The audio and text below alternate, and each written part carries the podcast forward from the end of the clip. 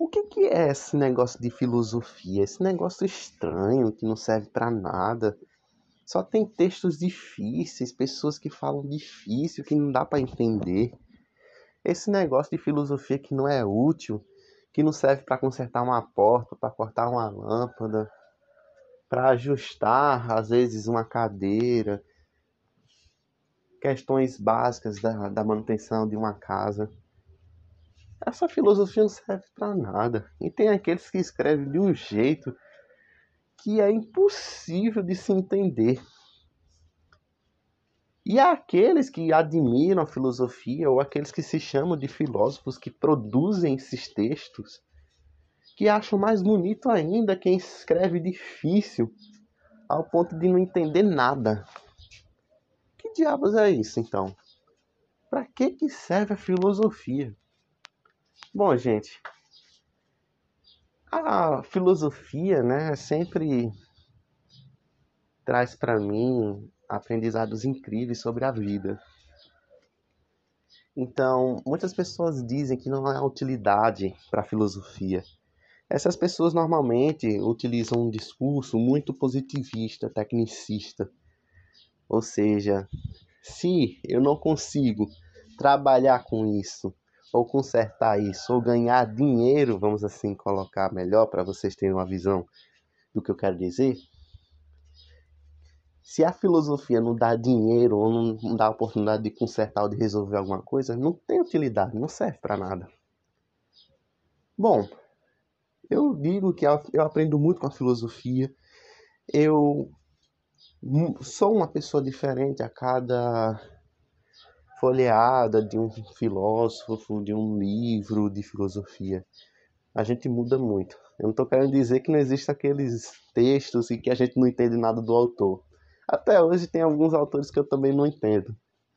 Se você mandar eu ler textos de Kant, Ave Maria, eu não entendo nada que aquele homem falou.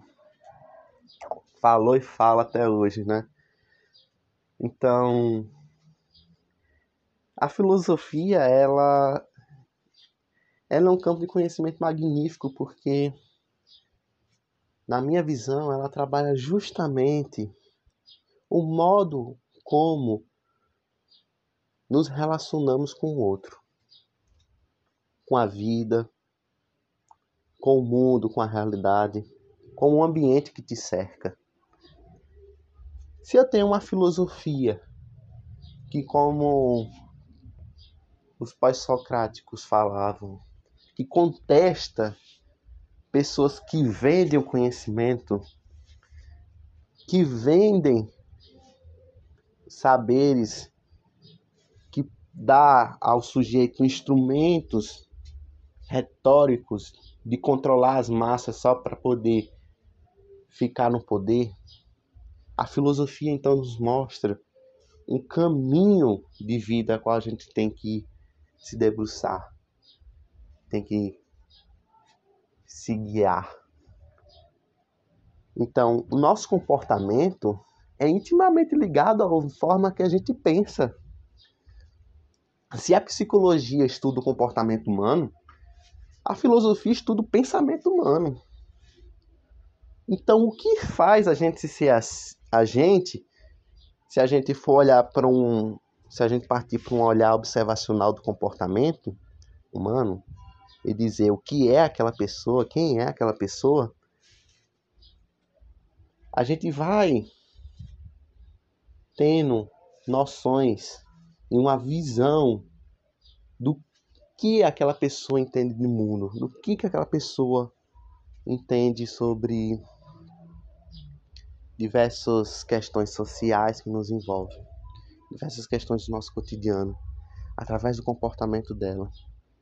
Mas o comportamento dela não é primeiro ao pensamento, mas é ao contrário. Se uma pessoa faz o que ela faz, é porque ela antes pensou naquilo e teve uma visão que o guiou a respeito daquela daquele comportamento que ela realizou.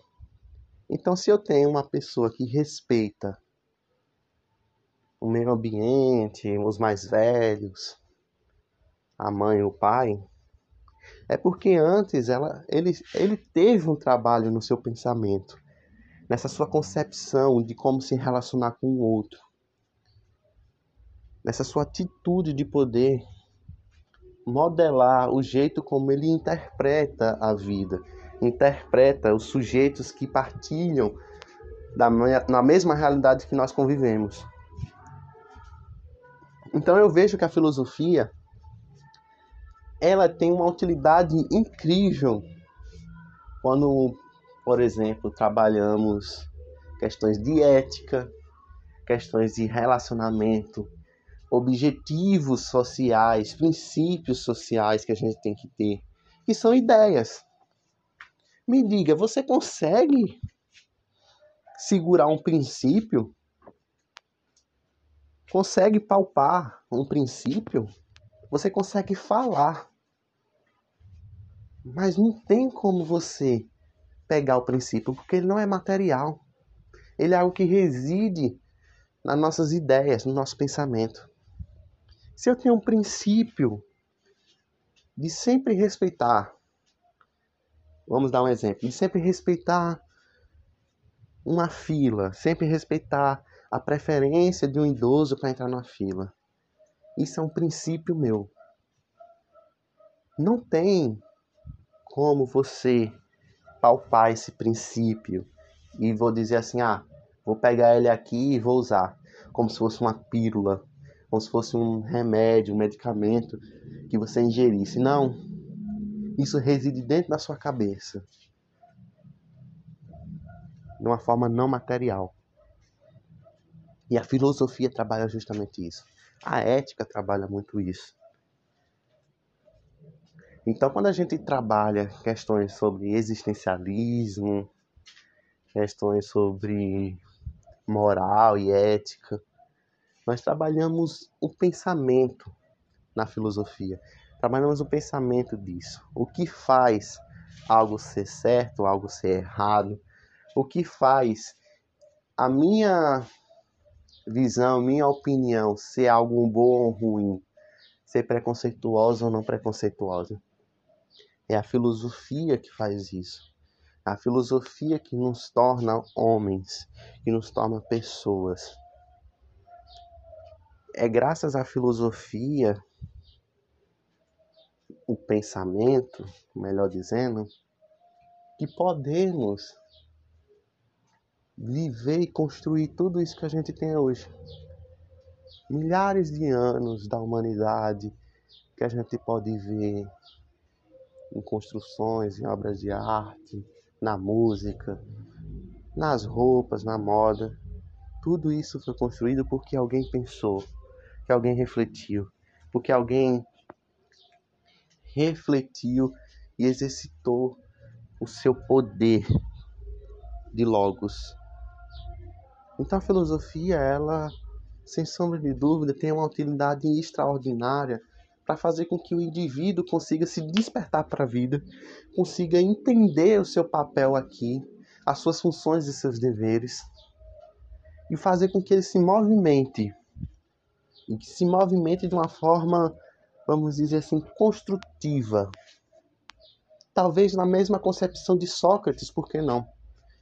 Sócrates, ele não se interessava, por exemplo, em outras cidades da Grécia. Ele se importava muito com Atenas. Ele lutava para poder ajudar os jovens de Atenas a poder melhorar a sua cidade. Nunca se esqueçam, a filosofia pós-socrática se debruça muito na construção e no firmamento da democracia, da noção de polis, da noção de cidade. Então Sócrates ele nos mostra através dos seus textos que ele tinha uma preocupação muito grande pela sociedade. Sócrates morreu por amor à sua cidade, porque ele queria dar o seu melhor pelo legado que iria ser seguido, que iria ser abraçado pelas futuras gerações. Aquela cidade, Grécia, que ia depender da gestão, ia depender do que nós, no caso eles, né, faziam naquele momento iria impactar na geração futura. Então Sócrates, sem sombra de dúvida, morreu pela sua cidade. Morreu porque o conhecimento, o pensamento dele, que ele viu, que ele refletiu, fazia com que ele vislumbrasse a sua responsabilidade diante da sua cidade, da sua polis. A sua filosofia o mudou enquanto pessoa e o deu e o te deu a responsabilidade sobre si e pelo outro. Então a filosofia ela não serve só para o nosso bem-estar, mas ela também faz com que a gente abrace a responsabilidade que a gente tem para com o outro, para com as coisas que ainda é, há de vir, para com a futura geração que ainda não veio e que vai receber os benefícios que a gente plantou no presente e também os erros que a gente não corrigiu no presente. Então Sócrates,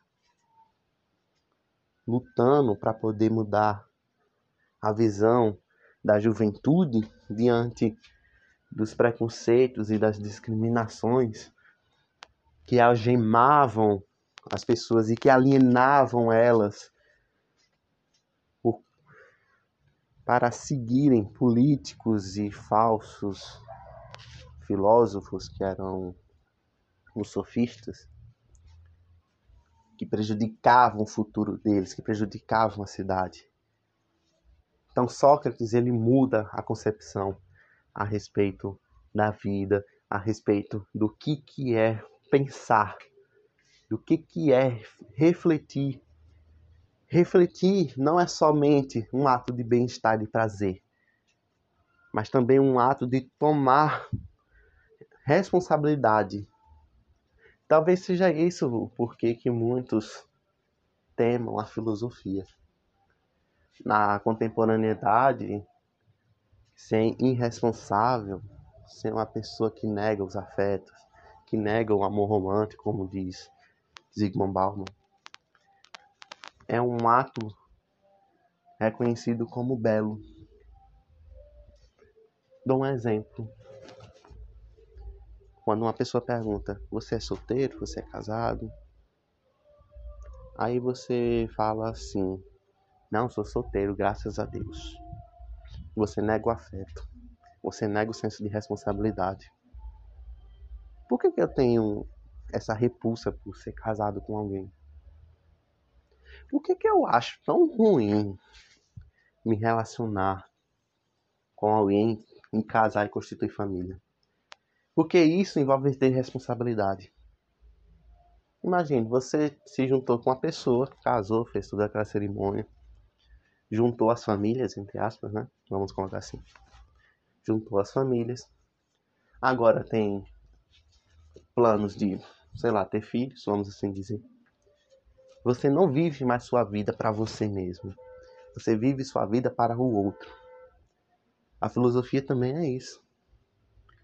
Você tem seu prazer. Você pensa em si. Você tem seu bem-estar. Você reflete sobre as coisas que podem ou não te prejudicar. E isso te traz felicidade. Mas também a filosofia te constrói responsabilidade para com o outro para com as coisas que ainda há de vir, como as futuras gerações que Sócrates tanto trabalhou. Aí você casa, certo? Cria um compromisso e com isso uma responsabilidade de agora as coisas que você faz não pode, digamos assim, ter um ato totalmente libertário, porque você tem uma outra pessoa com que convive. Então você não pode gastar tudo. Você não pode gastar todo o seu dinheiro. Porque você também tem que pagar as contas. Tem que dividir o dinheiro, as despesas da sua casa. Você também tem, por exemplo, que pensar: e se meu parceiro ou minha parceira se adoentar? Então eu tenho que criar um plano de ter uma reserva de dinheiro ou, com, ou poder fazer um contrato com um convênio, um plano de saúde. E quando você tem filhos, aí sua dedicação é quase que 100% a essa responsabilidade. E é uma responsabilidade de 24 horas por dia. Porque se sua criança adoecer 3, 2 horas da manhã, você vai ter que levantar da sua cama. Tem que se vestir. Tem que ir no hospital. Procurar um médico para que ele consiga resolver o problema da sua criança doente. E se não, nas 3 ou 4 horas da manhã, ir numa farmácia ainda, comprar um remédio, dar para sua criança, deixar ela reposar, para que 6 da manhã você consiga levantar e ir para o trabalho. É uma responsabilidade que você tem que ter. Ou eu estou errado? Então a filosofia ela casa muito com a realidade nossa. A filosofia, ela nos expõe ao afeto que a gente tem que ter, às nossas responsabilidades que devemos ter. No momento em que você nega a filosofia porque ela não consegue resolver um problema de encanação ou porque uma parede rachada, a, a uma visão extremamente tecnicista, você nega sua capacidade de responsabilidade para com o mundo, para com você mesmo até, e para com o outro. Então a filosofia ela serve para nortear a sua vida. Eu acredito que a filosofia deva ter a mesma função que ela fez com Sócrates. Fazer com que ele para que, uma, uma, uma pessoa. Perdão, não só com Sócrates. A filosofia tem que fazer aquilo que não fez só com Sócrates, fez, por exemplo, com Platão e Aristóteles, os pós-socráticos. Tem que ter aí uma capacidade de autorreflexão para que a pessoa saia da caverna, né? trazendo aí uma, um ligamento com a alegoria da caverna de Platão, onde nós somos acorrentados pelos nossos preconceitos e pré-julgamentos em a ignorância e as enganações que hoje em dia a gente pode trazer como exemplo como fake news, que os políticos, que os sofistas na época, que eram os falsos filósofos, traziam para poder controlar a população ao seu mercê e a seu dispor. Então eu vejo a filosofia aí como isso, um ato de libertação própria onde você não se prende mais a terceiros. E um ato de responsabilidade para com o outro. O outro também precisa da minha ajuda. O outro também precisa de mim. Eu tenho minha parcela de culpa por algo que deu errado em termos social. A educação continua ruim, a segurança continua ruim, porque falhamos enquanto sociedade, enquanto indivíduos que compõem um Estado republicano, que é o nosso. A filosofia, ela nos abre caminho para poder trabalhar essas demandas que hoje a gente tanto vê e tanto se queixa. Se a gente está se queixando tanto porque um Estado é corrupto, porque um Estado não arca com suas responsabilidades de prover subsídio, sustento e assistência à sua população, ora, é porque quem administra o Estado é ruim. E aí vem o paradoxo do brasileiro.